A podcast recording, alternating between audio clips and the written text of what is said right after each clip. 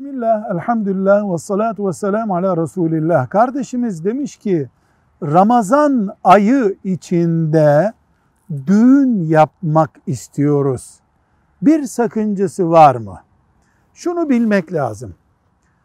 Dinimizin herhangi bir günde düğün olmaz diye bir kuralı yoktur. Ramazanda, bayramda her gün 365 gün düğün yapmaya müsaittir. Ama düğün yaptık diye Ramazan günü zifafa giremeyiz gündüz. Oruca zarar veremeyiz.